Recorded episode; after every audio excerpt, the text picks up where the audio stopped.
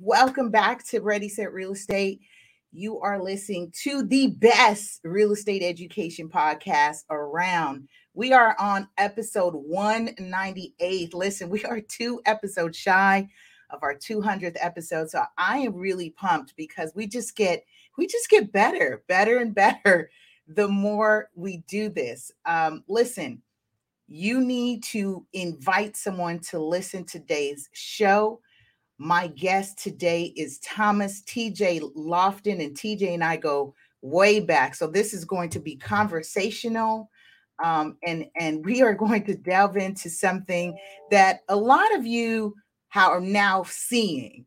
But this brother here has been discussing, has been living it, has been experiencing it, and has a foresight. In fact, I think TJ has now coined himself as the economic futurist. And I'm not mad at it, TJ. I'm not mad at you.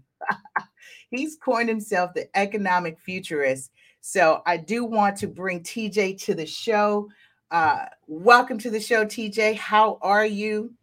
I'm great. yourself? Thank you for the opportunity to share. Absolutely. I I couldn't I could not resist having you on the show, especially after recent headlines. Now, I'm here in Cali. You are a Compton, California native, and you have been traveling.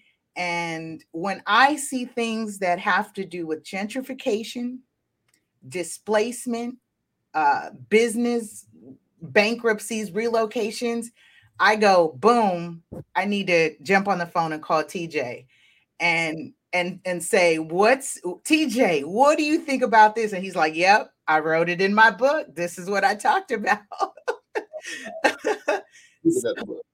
yes, he's like, let me get my book. And I have yours on my bookshelf, but it's too far from me. You can go ahead and do that. Well, I want to just invite people to share. Let's just do over logistics real quick. So, want to give disclaimers. The information provided on the show, of course, is not to be considered legal or tax advice. Please seek legal or tax advice from those reputable licensed professionals. Yes.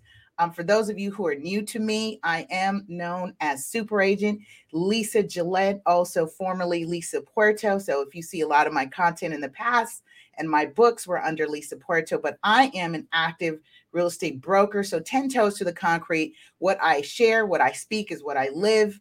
Um, our brokerage is Devenio Estates here in Southern California, and we're definitely focusing on our senior communities, specializing in probates and foreclosures and short sales because now the reality is we are in that season, we are in that cycle. So, wouldn't I'd be remiss if I don't touch on the fact that what we're experiencing and seeing, it serves. See, my husband and I, TJ, were talking about this the other day.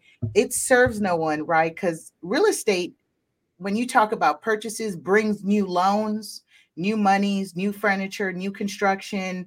You know, there's a newness, and that's the ecosystem that real estate brings. So when people are sitting on properties for 40 years, right? Talk to DJ, 40 years, right? The money stops coming. You know, gentrification brings money. It, it opens the door. People, if I've been in my house for 30, 40 years, I've already fixed it up. I'm good. It's cool. I'm comfortable. Right. Now, if all of a sudden I'm forced to sell it, I'm gonna take my million dollar gentrification money. Now I gotta go buy. Uh, I want granite. I want some uh, some electric, some, some stainless steel appliances, or you know, I want. Right. I need to paint this room. Oh, I need all new ceiling fans in the whole house. So there goes Home Depot, Lowe's. Here comes all these workers, these contractors. Can you, matter of fact, I need you to build this out for me. It's a lot of money being spent now. That's why they're always going to have gentrification every 30 years because that's about how long the average mortgage is. There every it is. There years. it is. So before I do that, I just wanted you guys to hear from the man himself. But let me just read his quick bio. And there's really nothing quick about him because you're talking about an extensive 30 plus years just doing what he's doing. So TJ here, uh, today's guest, and I'm really honored to have you, He's been an advocate for business and home ownership.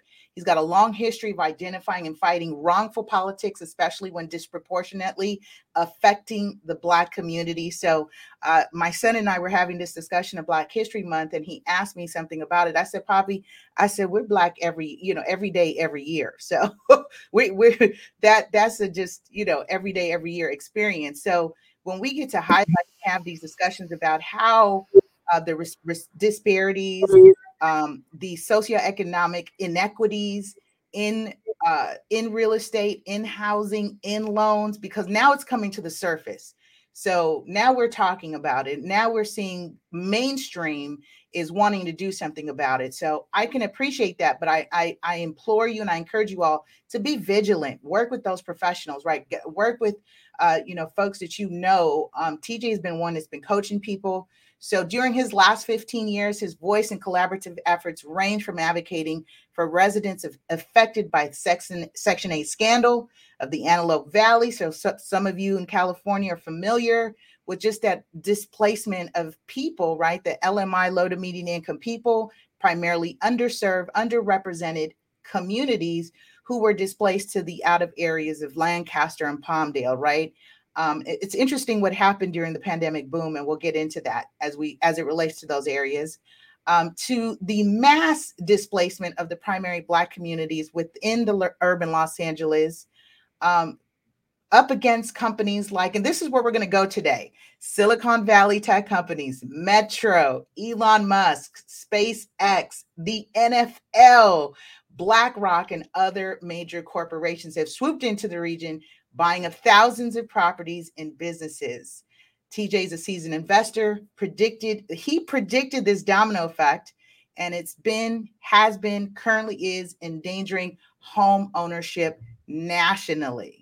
He's a renowned international business leader, celebrity car, car builder and manufacturer, real estate, land development, gentrification expert, and public speaker, author, and wealth coach. Like I said, you all can learn more. I'm going to drop his Linktree because he has authored the book, Monetizing Gentrification Building Black Ownership, built around solutions and strategies for growing our community globally. TJ, you've been busy, man. yeah. Likewise. You've been, you know what? Let me rephrase that. I, I feel like bees are busy. You've been productive. And, and, you know, I, I normally, when people say, oh, you're a busy later, I appreciate saying I'm a, more of a productive. I'm just not out here spinning my head, right? Spinning my wheels. Right. I'm being, I'm very intentional. And so have you been. And so it's just been fun watching your growth. Uh, you've been recent on some, oh, you've been a, a re returning guest on Joe Judge Brown, Judge Joe Brown's show. Very controversial, hot topic. He's ruffling some feathers, and you've been doing that for some time. So you're oftentimes not really the favorite, but they still can't.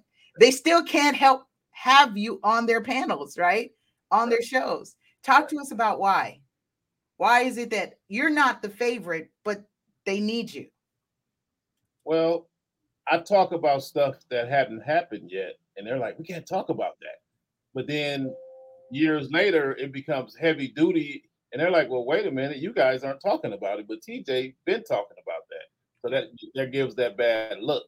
So now they have they can't get rid of me, so they got to keep me around, you know, because they they're being told you can't talk, don't talk about this, and now it's like it goes from okay, well, since you can't talk about it, and he's making it national, okay, here's your talking points if he brings this up, you talk about this, you know. Right. It's, it's yeah. Just...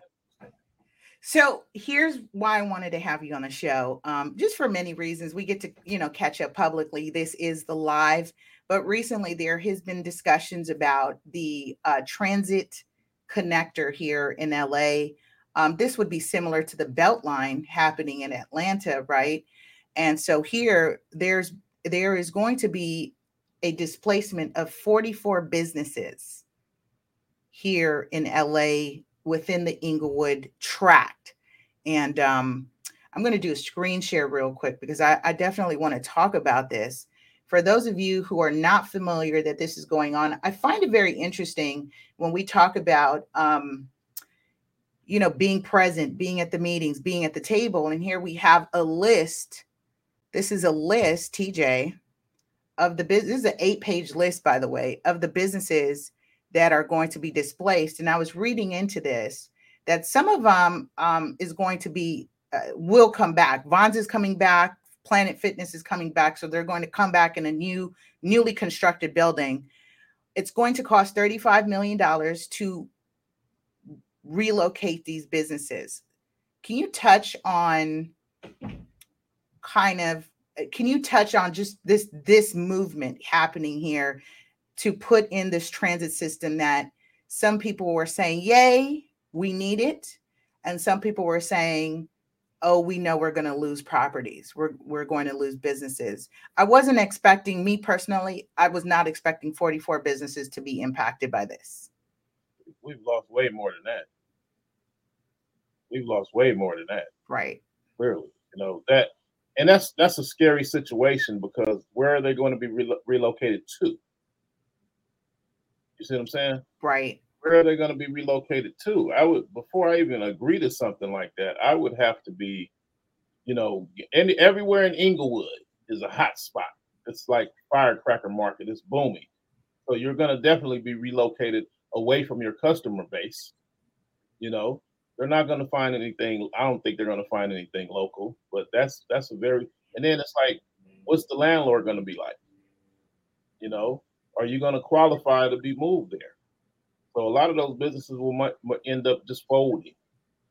You know, that language sounds good. That's like the affordable housing lo- logo moniker. It's like it's realistic. Yeah, and so as you look at this this track map right here, right? Uh, one of the things that came to mind for me was so 35 million dollars, but you're talking about businesses that have been rooted here and have built a clientele. There's right. no guarantee that the people who've been supporting the, the businesses in this area, right, in this neighborhood community, are going to go travel to support them wherever they're now moved. Nope, not at all. Can you put can you put a dollar amount on that loss right? Um, in fact one of the businesses not in this track but it, within this area had asked me to recently do a cost analysis for them um, as they're also experiencing you know the impact of changes in real estate.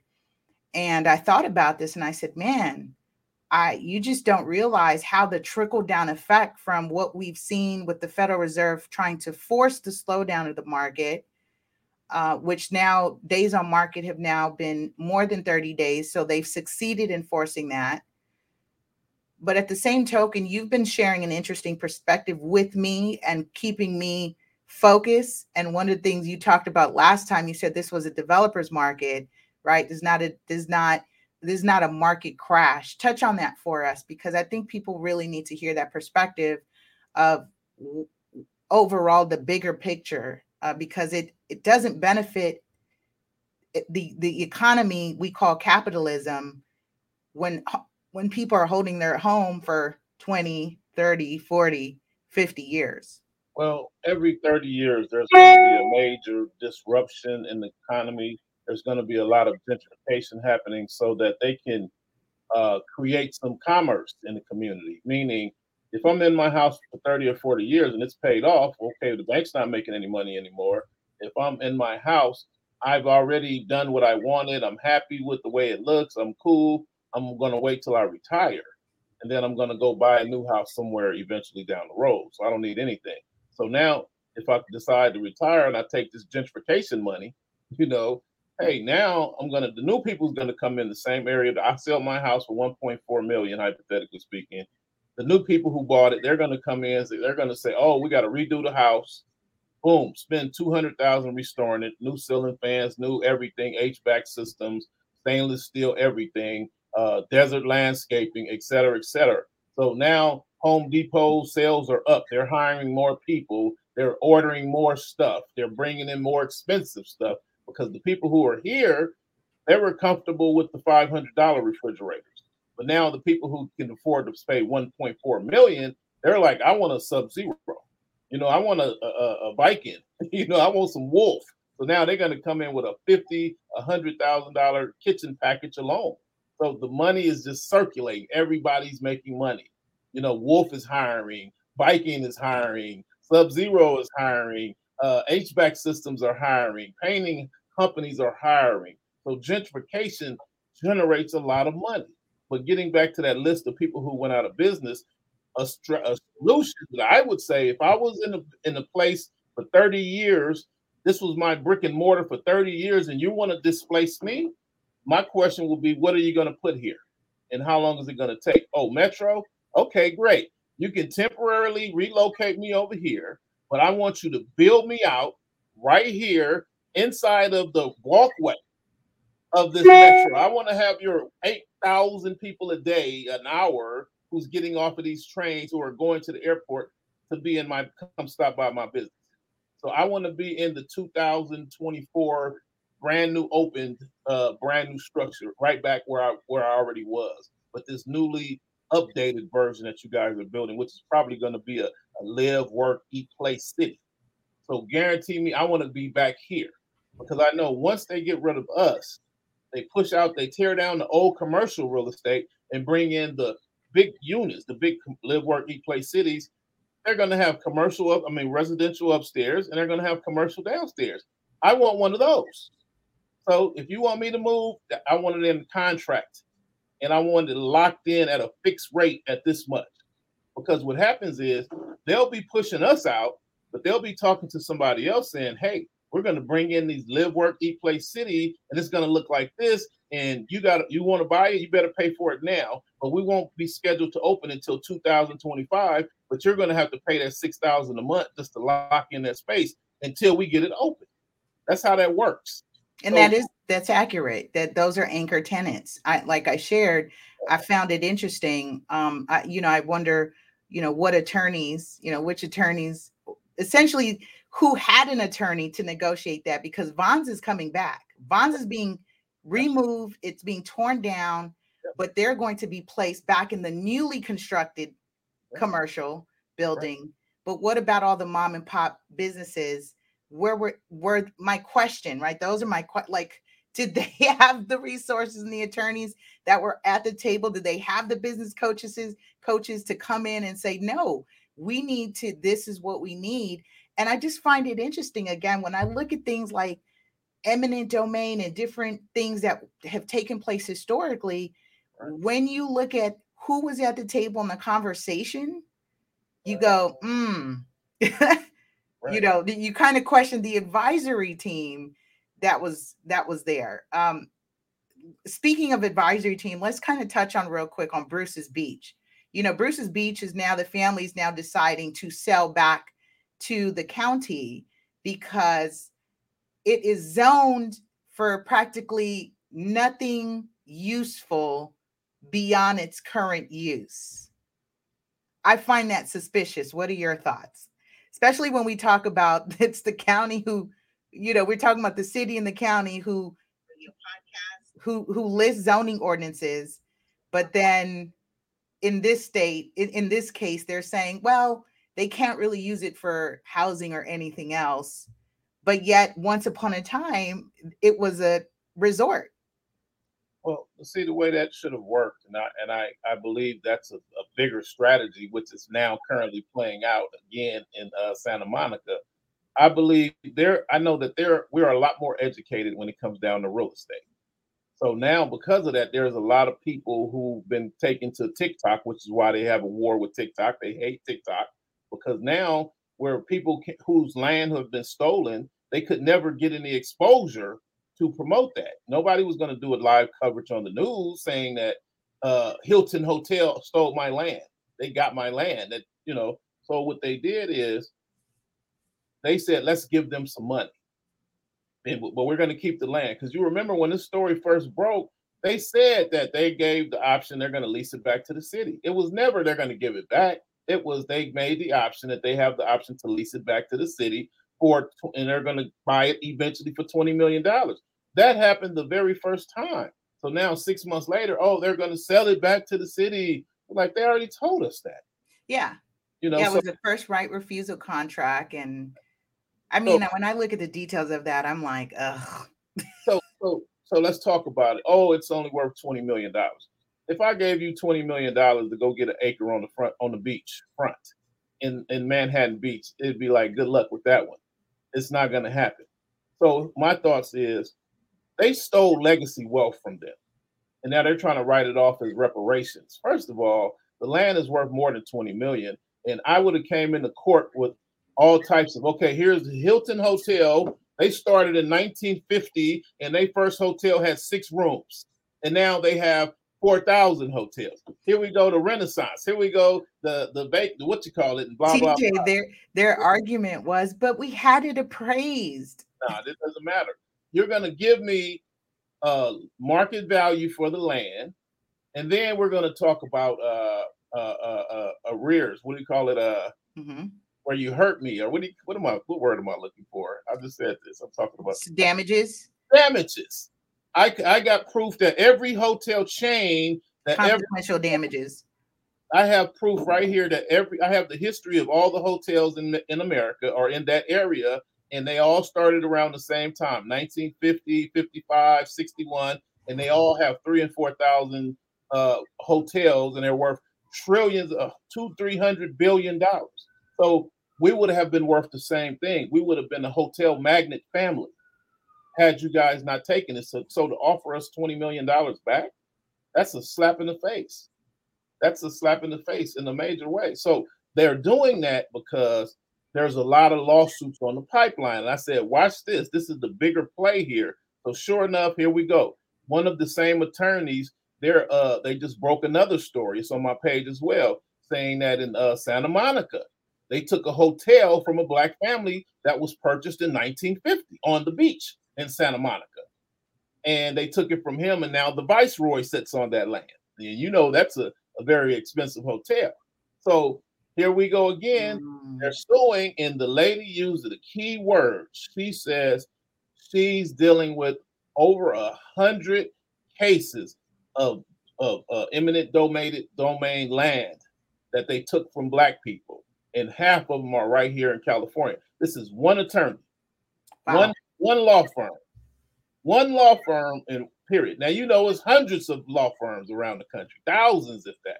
So if there was 50 people in California and one was Bruce's Beach, the next one was Santa Monica Beach, what else is on that list? You see what I'm saying? So they see these lawsuits piling up and they know they're going to have to pay because now we have this monster of a of an opportunity to promote this this stuff. It's called TikTok, and they can't control it.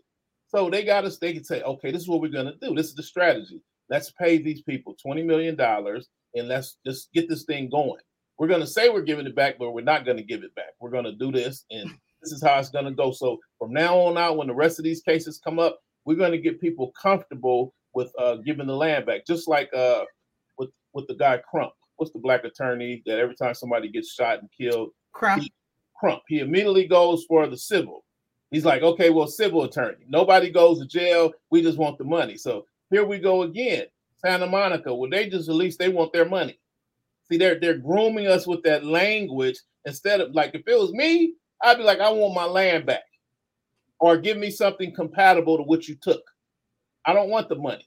you know, give me my damages, but give me my land back because you cannot replace that land. Can't replace it. I don't. Twenty million dollars is not enough especially when when um let me jump in here with you mentioned Santa Monica, uh, Manhattan, and I shared on my page as a result of what we've been seeing. They're also going after the city of Palm Springs because there apparently was a community of Black and Brown uh, people living in Palm Springs that had no notice, had no relocation money. You talk about displacement, their houses were just burned. Yeah. Time to go you guys got to go. And so now that there's a group of people and their descendants that is suing the city of Palm Springs for that. And like you said, now because of social media, people are now taking up the right to media, right? The right to self media and and share what's happening because we can't depend on mainstream media that's controlled by, you know, what J- Jeff Bezos owns one of them now, right? Like he owns one of the newspapers, and you know all these big folks are owning all these different uh, media companies. So this is really very interesting, especially at a time like this when land is the scarcity we're seeing. I shared with you what I thought about LA now. I mean, LA is becoming like the new San Francisco, everything's going up. I've said those who have a backyard will be prime real estate because everyone's trying to build on every square foot of land. And so if you have a backyard, you are going to be such a prime real estate in these next coming years and decades. Well, let's talk about it. There, there, there's different transitions. There's different levels of gentrification. The first level is the flipping level. They need to flip the houses so they can bring them. Like LA was like 100,000 when we first started having this conversation. So they flipped its way up to push those houses up to a million dollars, right? So now yeah. got them to a million. Now the developers can afford to come in there and tear the million dollar houses down and build brand new houses, right? So now they're building brand new houses going for about two million. So once that's done, they've already zoned, deemed that they want to they change the zoning to where they got to bring in 10 million more people in there by 2050. So you're going to have 10 million more uh, neighbors by 2050. So the only way you're going to be able to do that is bulldoze the whole city for the most part and build a brand new, huge 195 structure, 300 units, 500 units, and you know they're getting big money for those. But let's talk about something else real quick. I want to throw you something. Tie this all in. This whole thing about your DNA, get your DNA, find out where you're from in Africa, right? Mm-hmm. So basically, you're saying oh, okay, I'm from Africa. I just went got my DNA done and I'm from Ghana. And they're like, okay, we got you down. You saying you're definitely from Ghana? Yep. Okay, cool. Check. We got you. You're originally from Ghana. You've admitted that you were a slave and you were brought over here by ship, right? But the real movement that's coming up, they've convinced everybody to go do that. But the real movement is this conference I'll be speaking at, where they're talking about the uh, we were original, we are the original people. We are originally here. Right. So what? if I was originally here, I have some ancestral land over here. Correct. That land that I own is called downtown Los Angeles. My grandmother owned some land called, you know, it was a black woman that owned downtown Los Angeles. It was a black woman that owned Beverly Hills. Another one owned Beverly Hills. This was black property, but they don't want us relating to that. If they say we were here, then it's going to be like, what, what, what uh, Indian background? What is it called? Or we were Cherokee, or we were this, and we own all of that the whole Manhattan Beach was my family.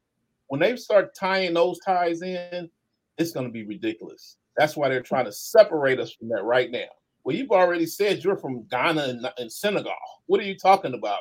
You from that was your land in Palos Verdes. You know, your family, your great great grandmother was not a slave, and they you got a, a piece of paper saying that you guys used to own all that land, a hectare of land, or something like that. You know, and this is coming on the eve of the California doing the um, reparations, what they're estimating it to be.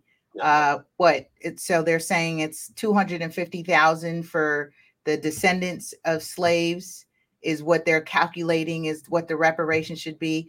They are saying 250,000 and you're nodding your head. So they're saying 250,000 but they're not saying that's necessarily going to be paid in ca- cash Right. They're discussing whether that should be in the form of grants and housing and scholarships for college. So right. you know what they're doing. They they bought in people who are not born here in America, but there there's like Jamaican, there's like Ghanaian, some for example, foreign black people who can't relate to slavery in America. Hmm the people who say, "Oh, black people are lazy." You know what I'm saying? They got so much opportunity here in America. They're not seizing the opportunity. You know what I mean? These are the people that are deciding on reparations. Now, who picked that? Those people.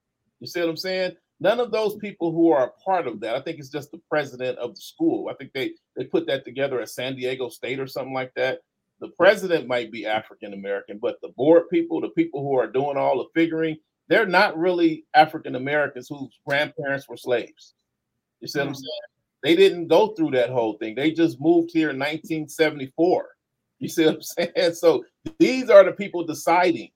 But I look at it like this: if I was on that board, you always start off with, okay, what did you do with the Jewish community? What did you do with the, the Chinese? What did you do? Okay, we want to be comparable to those people because the Jewish community they get a check every year. No offense, no disrespect to the Jewish community. I'm just comparing examples. You know, we got to have a model to go from. Now, from my my understanding, aren't other people getting a check every year?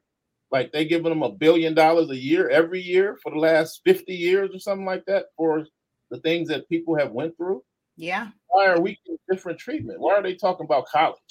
You know, I'm like, I don't want college. I'm a business owner. I want, I want, I want tax free. No more taxes for me. You know, I get period. And then they said that we there was no taxes until they ended slavery. Hmm. Once they ended slavery, they said, okay, well, we got to keep a way to stay in their business. Let's create taxes. And that's how that happened. So we need to remove that. Just like when Bruce's Beach, we were talking, going back to that. I want to be grandfathered in. When they bought that land, there was no taxes on that land. There was no zoning. You can do whatever you want. So I want to be grandfathered in. Take me back to 1950 when my great great great grandfather bought that land. There was no zoning. There was no nothing. It was I can do no taxes. It, I can do whatever I wanted with my land. So anything prior after that, that shouldn't affect me. I want to be grandfathered in. So for those attorneys not to be using that language, something's wrong. Hmm. So what I've noticed about uh, America, they're really smart. They know that okay, we're gonna they're gonna sue us, right? They're gonna sue us, so they'll go, okay, well, we better go get our token, our token people, you know what I'm saying, that look like them. you know what I'm saying? Good what I say. Can I say it? Yeah. we them, and we're gonna have them go out and file the class action lawsuit on our behalf. We're going to have them sue us. That way we can control the narrative. We can control the amount of the pressure, the burn, the hit, how much we're going to lose because they're they're working for us. They're doing whatever we say. So eh, that's exactly what they're doing. That's exactly what they're doing. So okay. I, I, you, as you shared that, I, it, I have to share this perspective. So you know, I've been, I've been in the fight against these pace liens, right? The pace and hero liens, mm-hmm. uh, because I feel like during Ladonna's like, yes, tax free for life. You're gonna have some people say vote for TJ soon. TJ for president. I'll do all of these things if you vote for me. right. And one of the things that I've noticed, um, which is really frustrating right now. In fact, there was another one that another property lost to a pace lien. Um, a senior was targeted. I think she was 76 I just drove by her property. I wanted to check in to see kind of was she able to resolve, you know, the past due amount. So you're talking about a past due amount of six thousand, eight thousand dollars. Um, that when she did this pace lien to do home improvements on her property, I think she got windows or hardwood flooring, and they tacked it into her property taxes. Property tax goes up. She's a senior, retired, kind of on a fixed income per se, and and so she could no longer pay the increased property taxes. So she goes in default. I met with her, I consulted with her, and she was just really confused about how that transpired. What really bugs me about this is that it's not getting the attention it should be getting. And so her property is on the market, it's under contract for 650,000 and she's off of Crenshaw and West Boulevard and that's exactly where the transit is mm. passing.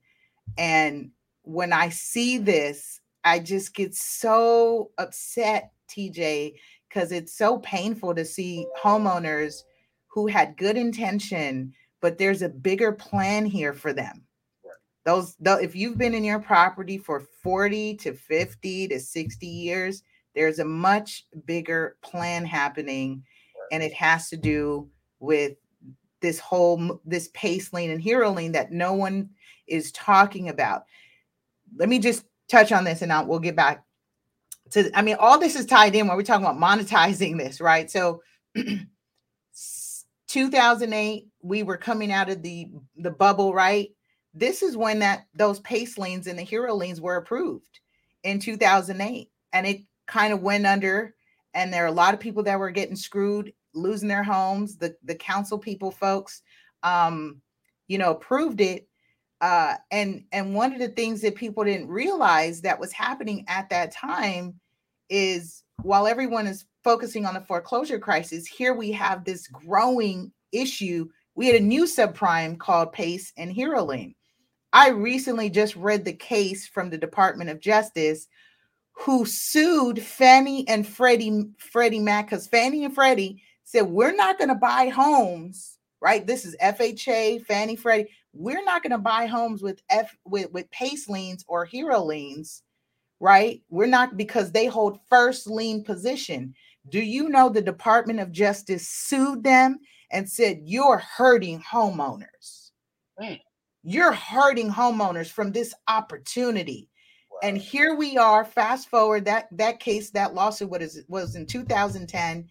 Fast forward, here we are recently, and I talked about it on the last show. We t- we talked about the Department of Justice has now just settled a class action lawsuit with one of the companies that was funding the pace lien. So isn't that funny? They switch sides, TJ. you know, they call it the long game. They call it strategy. So let's let's take it way. Let's take it back to the origins of this thing. You remember what year did uh uh nine uh uh uh, uh nine eleven happen? Um, t- uh, Leah was my my little girl with two thousand one. Okay, so let's go back then. George Bush was running, right?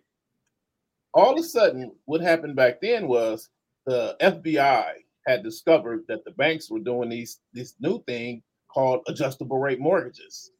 They were creating all these dummy bank account, dummy banks, opening up subsidiaries. You know, because remember it was Wells Fargo, it was it was uh Washington Mutual, blah blah blah, countrywide, countrywide, and all of a sudden these new banks popped up out of nowhere, and they were funding all the loans. Like, who was these banks funding? Who's my? I never heard of this mortgage company before.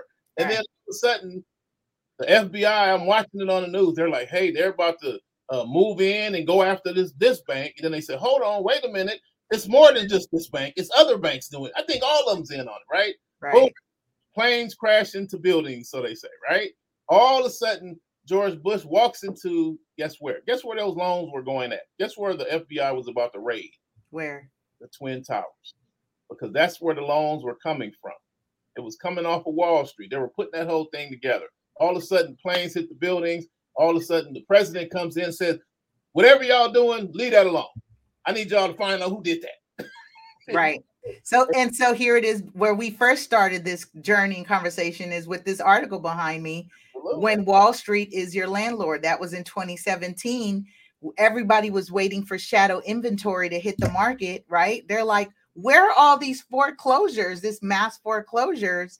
And they never hit the market and they became what? The, essentially annuities. They became these rental portfolios these annuities that wall street were like we're making more money here right. Guaranteed. Right. Let me let me tell you how far back i was in the loop. That's why i say you know what? People like man you you saw into the future. You know i was like we've been saw this coming. Right. So we knew about the futuristic cities. How about that? We knew the baby boomers were retiring and they were moving overseas. So it was a there was a huge competition to get the baby boomers money. This is a huge amount of money of retirement money. So you got Dubai building out, you got Vietnam building Americanized cities that's state of the art, right? AI, uh, smart cities, right? Mm-hmm. So this is mm-hmm. going on all over the world. So America's like, uh oh, so I knew back then that we're eventually going to be in the age of the Jetsons. So guess what happens? What happens for us? How do we monetize that as a people? How do we get our students involved? How can our people be involved and make money? How do we monetize this?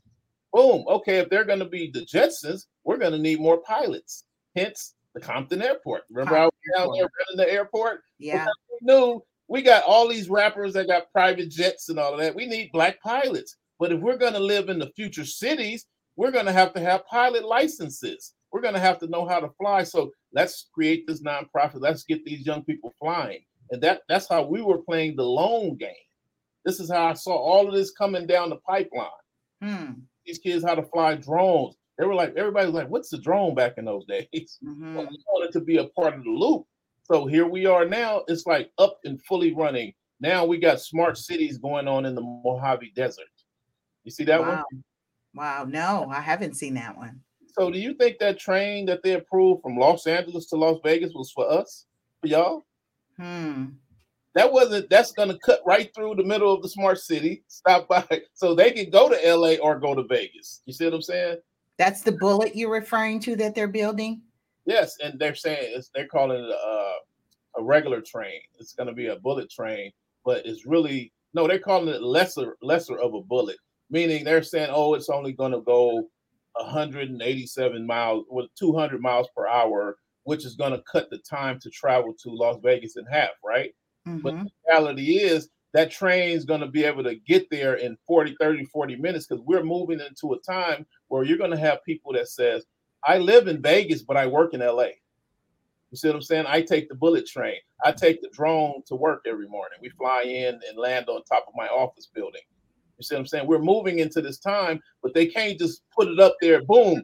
We've got the bullet trains from Japan and China, and they're here already. And you can get to Las Vegas in 45 minutes that'll people will be like, oh, I ain't moving.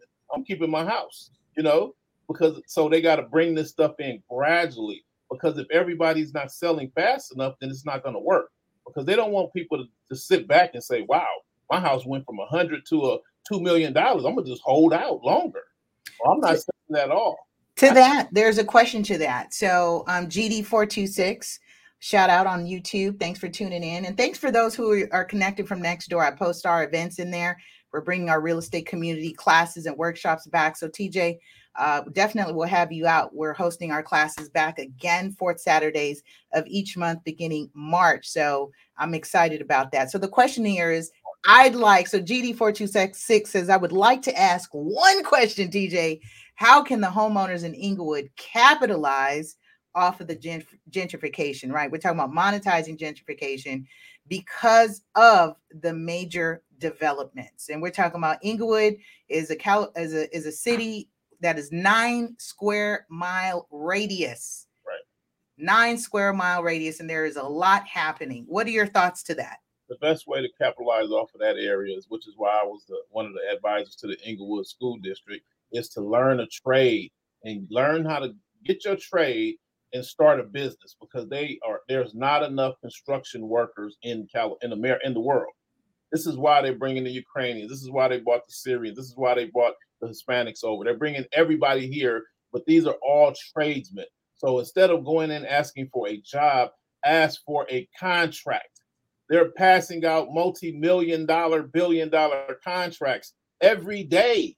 And Cal, there is not enough people to do the work out there. So if you started a construction company, say, hey, I got a construction company and we just hang ceiling fans you'll pick up a, ho- a, a, a, contract with the hotels and they're like hey we're going to put eight hotels in this la area in the next four years we we need one million ceiling fans hung and that's an eight million dollar contract if that makes sense it's as simple yeah. as that so know, people are going at it wrong they're like oh i'm going to buy some real estate in in in, uh, in inglewood well mm. that that approach you're going to have to put on some some boxing gloves your bulletproof vest you know what I'm saying? And, and you better have some real deep pockets because and prepared. Make sure you got an attorney on speed dial because they will lock you up if you won't sell. They will lock you up if you get in the way. So it's a lot of different things. You you got to have some real thick skin to invest and make money in Inglewood that's where the heavyweights are. They're deeming Inglewood to be the tourist destination of the world. They're going to build that thing out, and you're going to be like, "Wow, I wish I, I wish I could afford to live in Inglewood." that that Playa del Rey is going to leak over to Inglewood. But when you're in Playa del Rey, what do you see?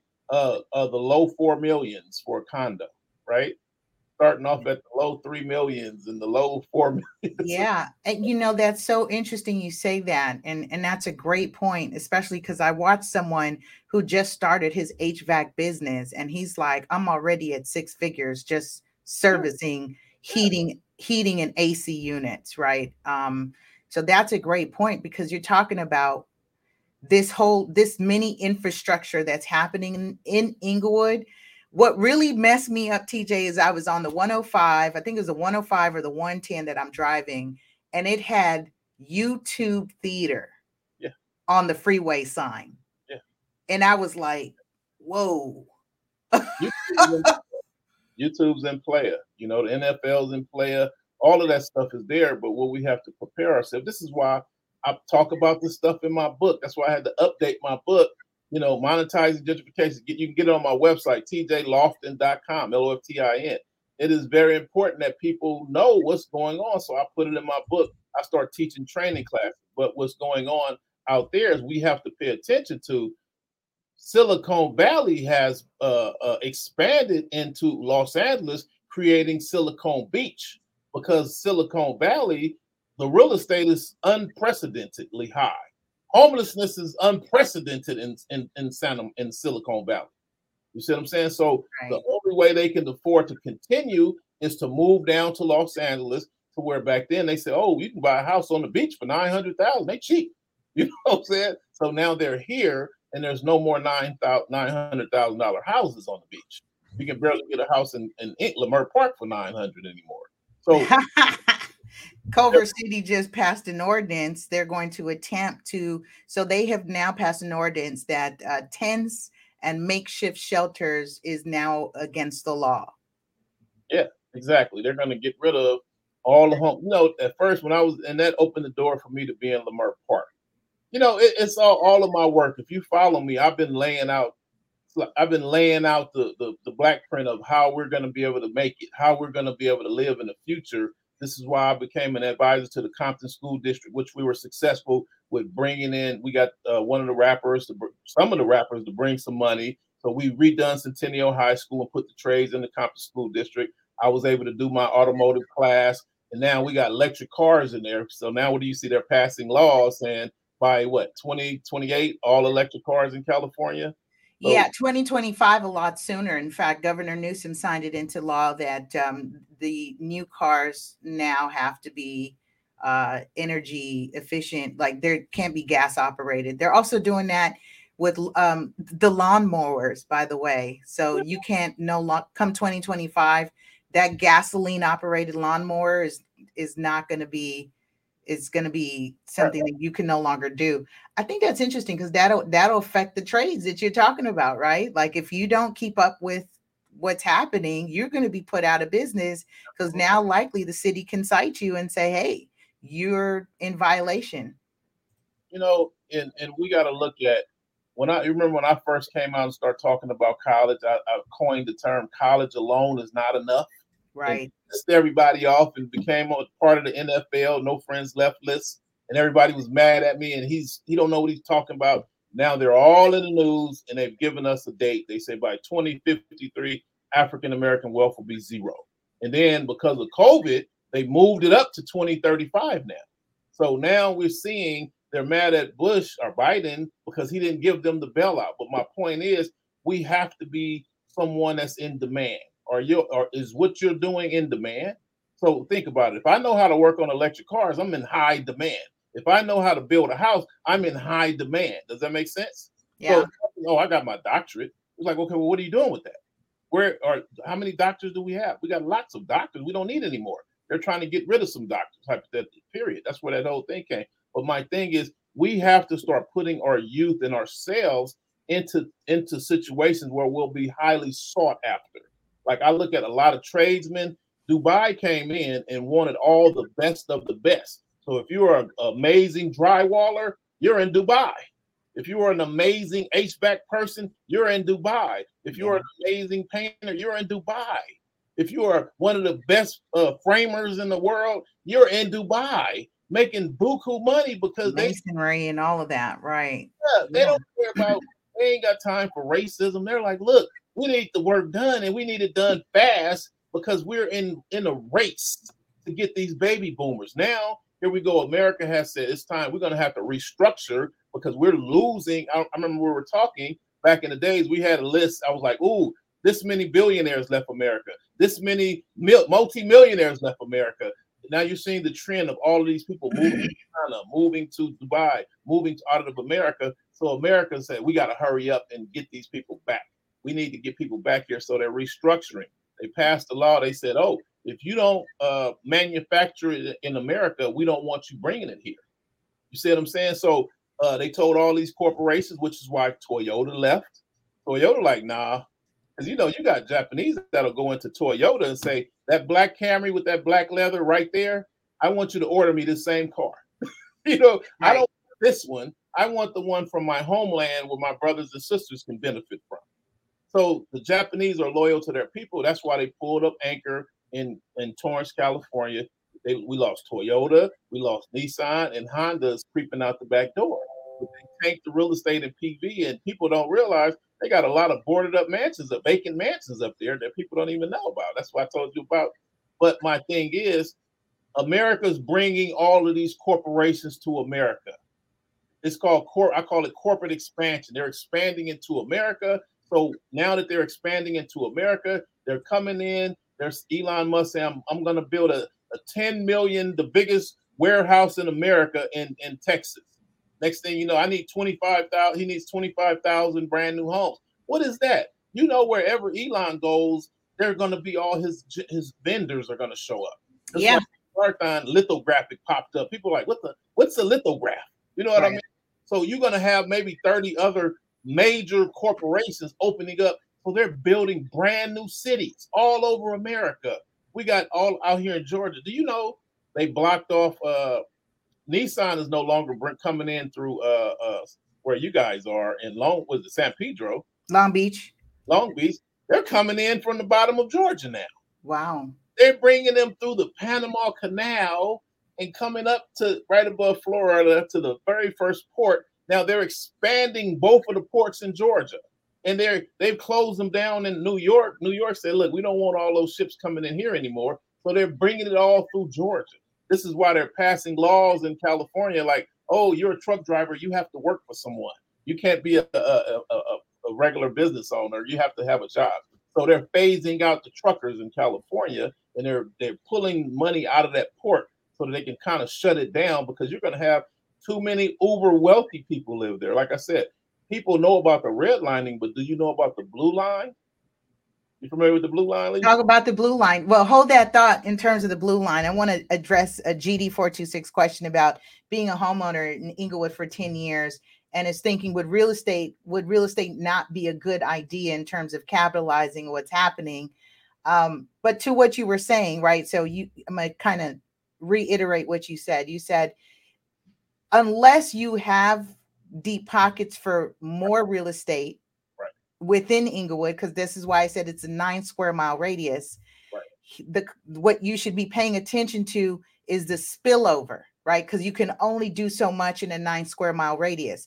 Right. So you should be looking at the areas adjacent to that, which is why we saw the boom happen in right. the Hyde Park Southeast, Hyde Park Northeast, in the Hyde Park areas. We see the spillover happening. And instead of limiting ourselves to just the Inglewood market, realize that Hawthorne is sending out RFPs, requests for proposals on revamping the their galleria, their mall.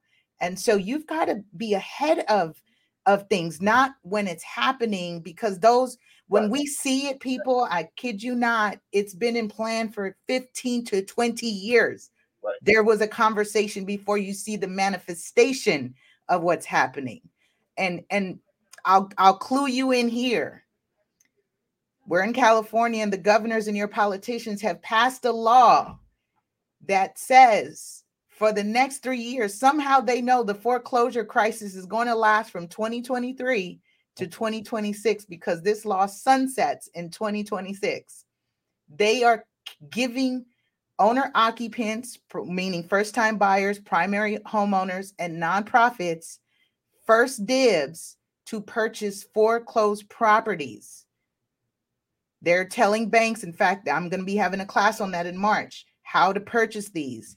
Because now, TJ, they're saying even if the investor buys it at the auction, the sale is not concluded until they file a report with the Attorney General's office within 15 days of the sale, reporting who it was sold to and how much it was sold to.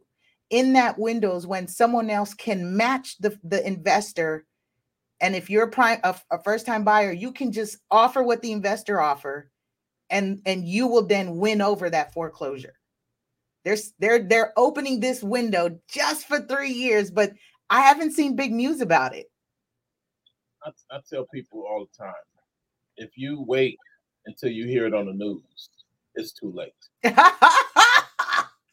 oh. it's too late.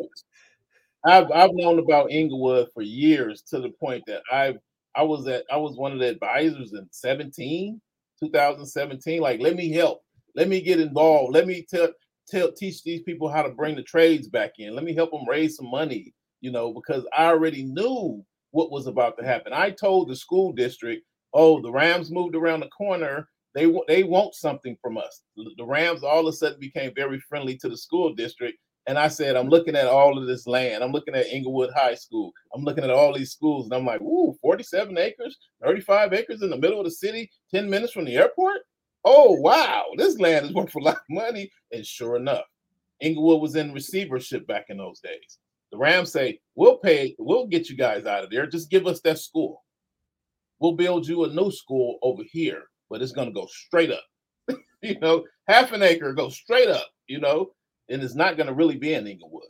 So it's things like that happening. So if you got some money, there are a lot of options. You know, I would honestly, I would love to have a a, a donut spot inside of that that new Metro Rail thing. you know, the people mover area. I'd love to have something selling bottled water. You'd probably do a million dollars a week with no problem if you just had something, you know. But we're in a situation like Inglewood, you're going to start seeing things like they're going to start saying things like you're going to have four people that own all the property in Inglewood. Hmm. They're going to start saying things like, okay, if you want to open a business here, you own a, a nice business, you got, you're going to start up a business and you want to start one in Inglewood. Well, we're going to want 30% if you want to lease out my 8,000 square foot building here. I'm going to need 30% ownership. Okay, well, if you're not happy with that, you think I'm crazy, you don't realize how much real estate I own over here. you know, you go over there, he's gonna want 45%. It's the real life monopoly. That's all. He who controls yeah. the land. The one who owns the one who owns all the land gets to make up all the rules. So now you look at uh it's coming. So if you want to make some investments, I tell people all the time, start looking out of state because right now in, in Inglewood in California, you have if you got a million dollars liquid, you're gonna get a, a, a raggedy something boarded up probably, something terrible. But you're gonna spend a million dollars to make a hundred thousand in Inglewood. But if you go out of state, you'll spend a hundred thousand to make a million. You see what I'm saying? If you find yourself in the right area, like I'm in Alabama, I'm gonna give y'all a little game here. I'm in Alabama. You know, I'm in, I'm looking at I'm traveling all you know, I've been to 25 plus states, over 25 states at least. And I'm in Alabama at Tuskegee, the world's famous school. Just like, oh, this is amazing. People are so respected but I'm looking at this area and it's a dump. The whole city is like you can't. It's barely a McDonald's out there, Lisa. It's barely a McDonald's in Tuskegee. Across He's Raising Cane's. Huh? I said they. I said not a McDonald's, a Raising Cane's, right? You'd be happy to have a Raising Cane. you know what I'm saying? you can't say my son works across the street from the school because it ain't nowhere to work. There ain't no jobs. You come out here to Morehouse in Atlanta, there's garbage all around the schools. So they're coming in restructuring all of this stuff. It's so much opportunity. I could have came when I first came to Atlanta. I could have bought all the houses up around Morehouse for like fifteen hundred dollars to thirty thousand each. I remember that when I was initially out there. Yeah, 2015. This is before everything happened, yeah. and I've consulted some people um, on their purchases and on retaining their properties. In fact, I was able to successfully um, assist a family who lost their home to a second. They had a second home uh, home equity line of cre- credit.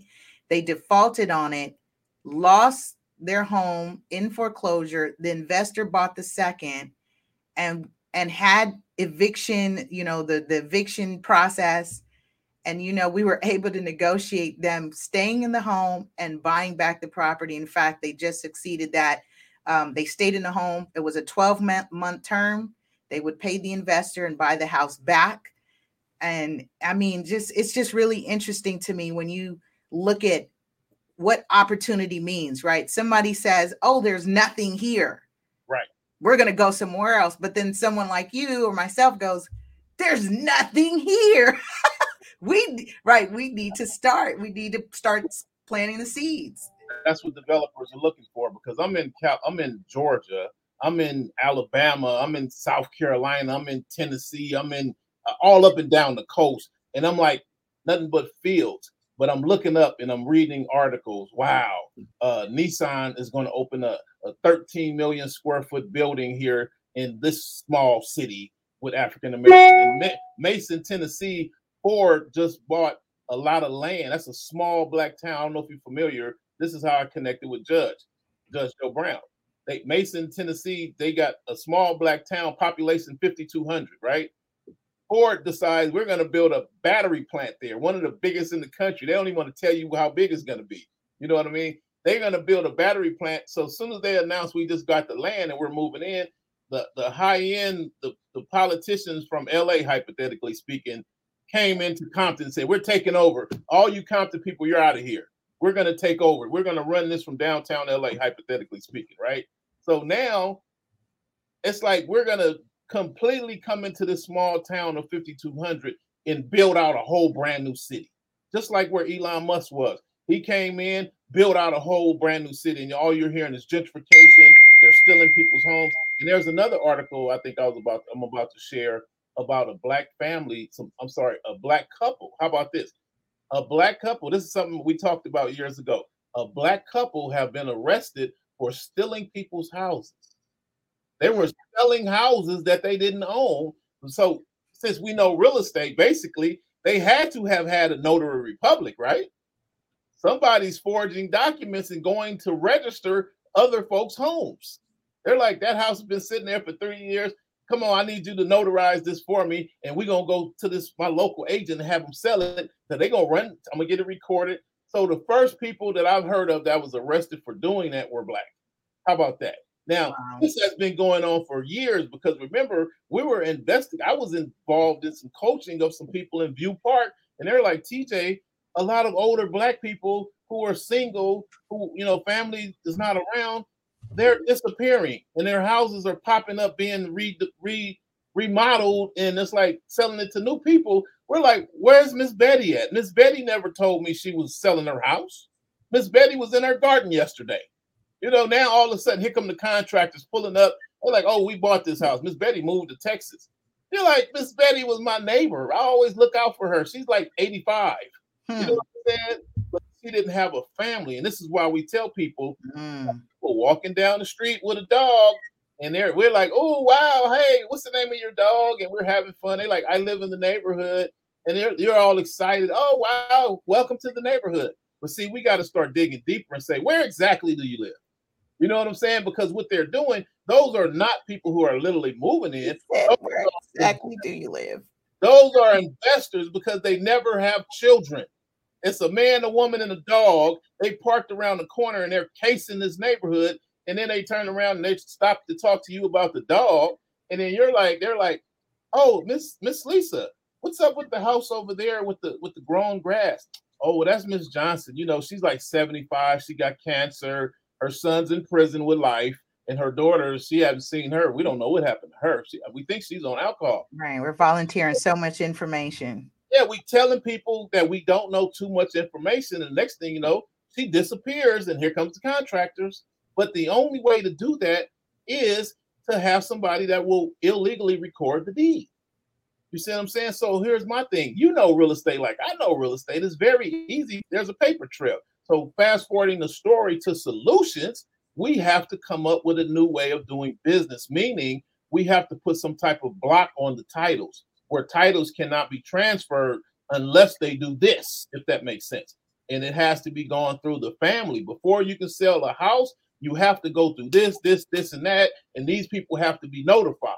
These houses' title cannot be just changed in the middle of the night. You see what I'm saying? Because that's is how they're stealing houses. So this is becoming normal. That's why they said, "Oh, let's have African Americans be the first people to go to jail for this." Well, well, we're that that's a valid point because we're talking about that, and and and GD four two six shared about we we we touched on the topic about the businesses being displaced. In fact, we opened up the show about that, which is why I wanted TJ on the show because he's he's really uh, been a native here, so he's very familiar with SoCal, Compton, LA, Inglewood. He knows a lot of folks within those circles and so we talked about um, the businesses that are being displaced. And what TJ had shared was basically uh, getting back to the table of having those attorneys negotiate that if my business will be displaced for how long and no i don't want to move but i want to be built up too. So if you don't like how my storefront looks now yeah let's put in some money beautify it but put me back like they're putting Vons and planet fitness and there are two other uh, businesses that will be put put back. Uh, so yeah we we touched on that and thank you for bringing that back up um, to what you were saying so prevention and and we'll touch on this in our first class our first real estate community class in march. Uh, in fact they the the neighbors voted on what they wanted to learn more about and it was exactly what you're talking about uh, mortgage and deed fraud. And so what the county has done recently is now you can sign up for uh, property alerts um, that if there is a re- recordation on your property they will notify you within 24 48 hours of that recordation. Now people should understand this.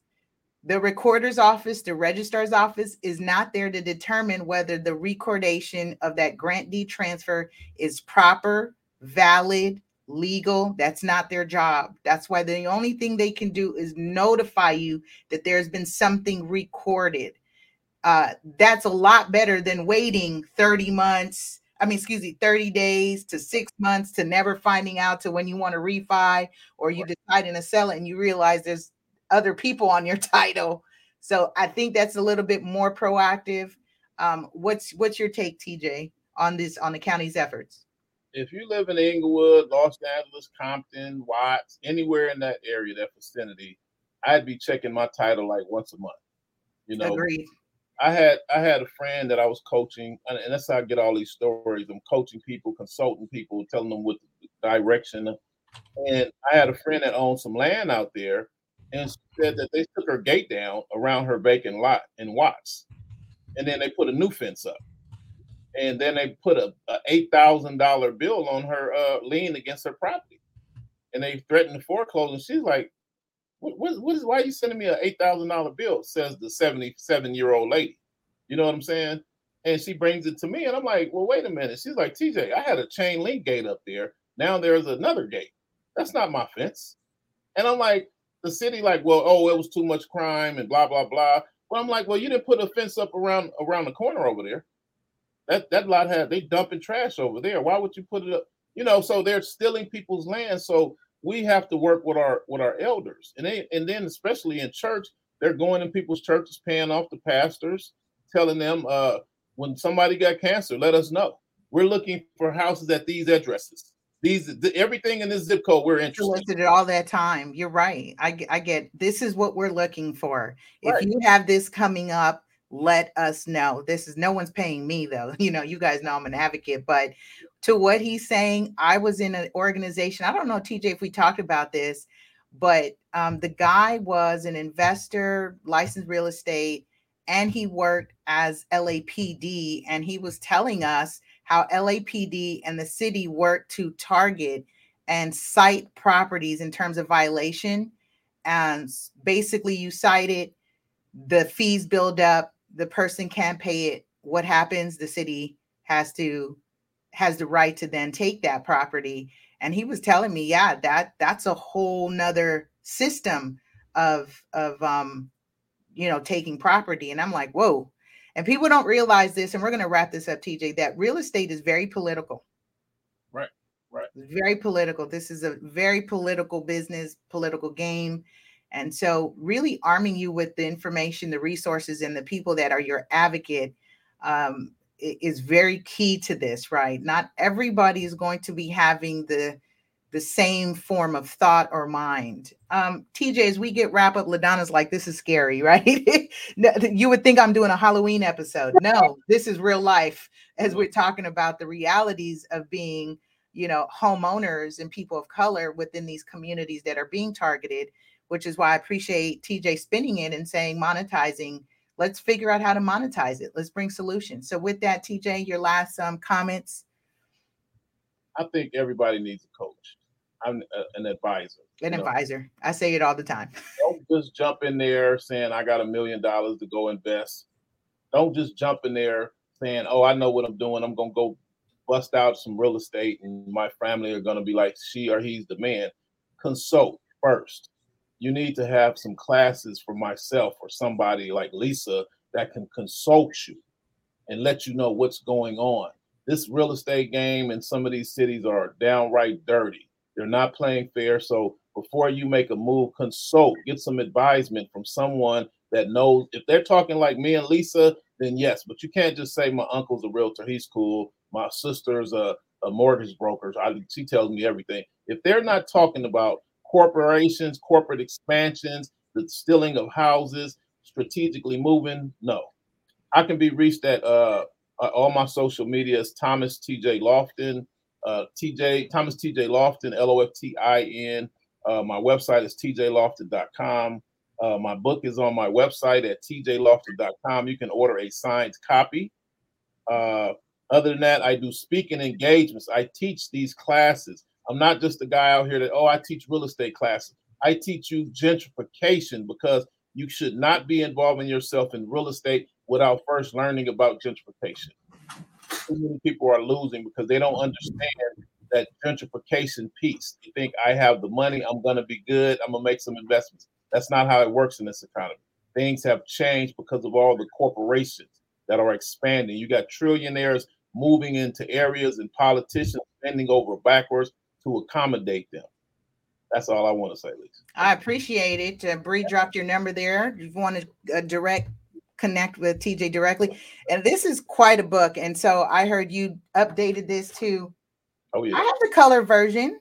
That's 190 pages. The old one was black and white, uh, 149 pages. That's 190 uh, full color. Because as soon as the old book, so I have the I have the current one. Yeah. Mine is color. I have the current one, right? Where you get that one?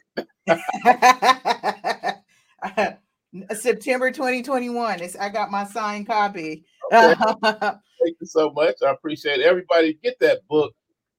Start off with the book. If you oh, I don't have that kind of money, start off with the book. It's $45, $50 to your and door. I think it uh, to what he's saying, right? So let me just jump in here. Um, to what he's saying is really it just gets your mind yeah. thinking outside of the normal routes of real estate. Um, it, it, and that's what we're hearing right now in our market is these creative ways and creative solutions. Be careful when you're doing creative deals. Be right. very careful when you're doing creative deals. Okay. So I can say a lot on that, but TJ's been great having you back on the show.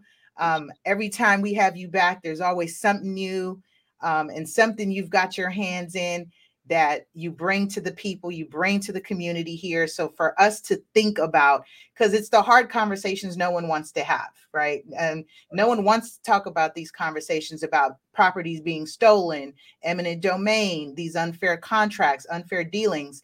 But let's realize, you guys, that if we don't have these conversations, we're going to then wait until we become the victims and hoping that 10 years later in a class action lawsuit somebody's paying us settlements reparations because remember when the housing crisis happened and wells fargo was doing robo signing 10 years later after that class action lawsuit happened those homeowners who lost their property got 10 to 15,000 dollars in damages. Wow. what are you going to do with that? You've lost the wealth right. in home ownership. You can do nothing with that. The people that have just recently lost their homes due to this PACE lien and these hero liens, um, the recent lawsuit, well, at least they're releasing the liens on those who still have it. But what about the people that actually had to sell their homes? I unfortunately had to sell people's properties that were up against foreclosures because there was nothing we could do in our fight against the PACE lien and the hero liens until the DOJ decided to switch sides and now sue them. So it, it's just it's it's wild out here. But TJ, thank you. A lot going on. Uh, for those of you who are checking us out for the first time, thank you. Make sure you like, subscribe, and connect with us on all your favorite social media platform. TJ, I appreciate you. Stay up, stay productive, be well, and be safe. We'll connect with you soon. Take care, you guys.